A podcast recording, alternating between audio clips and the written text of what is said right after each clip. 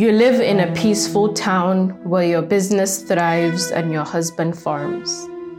Your home is your haven. But then randomly, security officials come and ransack and set your home ablaze. Soon after, an uprising engulfs the entire town in flames. Welcome to Vestiges of Violence. Here, we talk about survivors. For Human Angle, I am Sabiqah. Rukayya Saidu, a 28 year old mother of two, lived a decent life in Kaku. Her husband was a farmer who provided for their family. She sold groundnut cake, otherwise known as kuli kuli. One day, security officials accused her neighborhood of hiding armed robbers in their midst. They came on large vehicles, armed, donning uniforms, and intimidating people. They beat up men in their way. They ravaged homes. When it was time to check Rukayya's home, she stepped out and gave way to them. No armed robbers were found during the investigation. Still, the security officials went ahead to stir chaos in Kaku.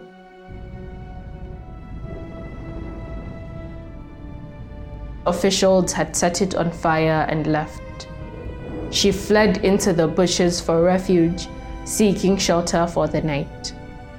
The act of burning her home set off a chain reaction. In the following days, an uprising unfolded. Many homes, shops, and buildings were set on fire. Eventually, the entire town was reduced to ashes. I was the first person whose house got burned down. After the incident, we attempted to settle down.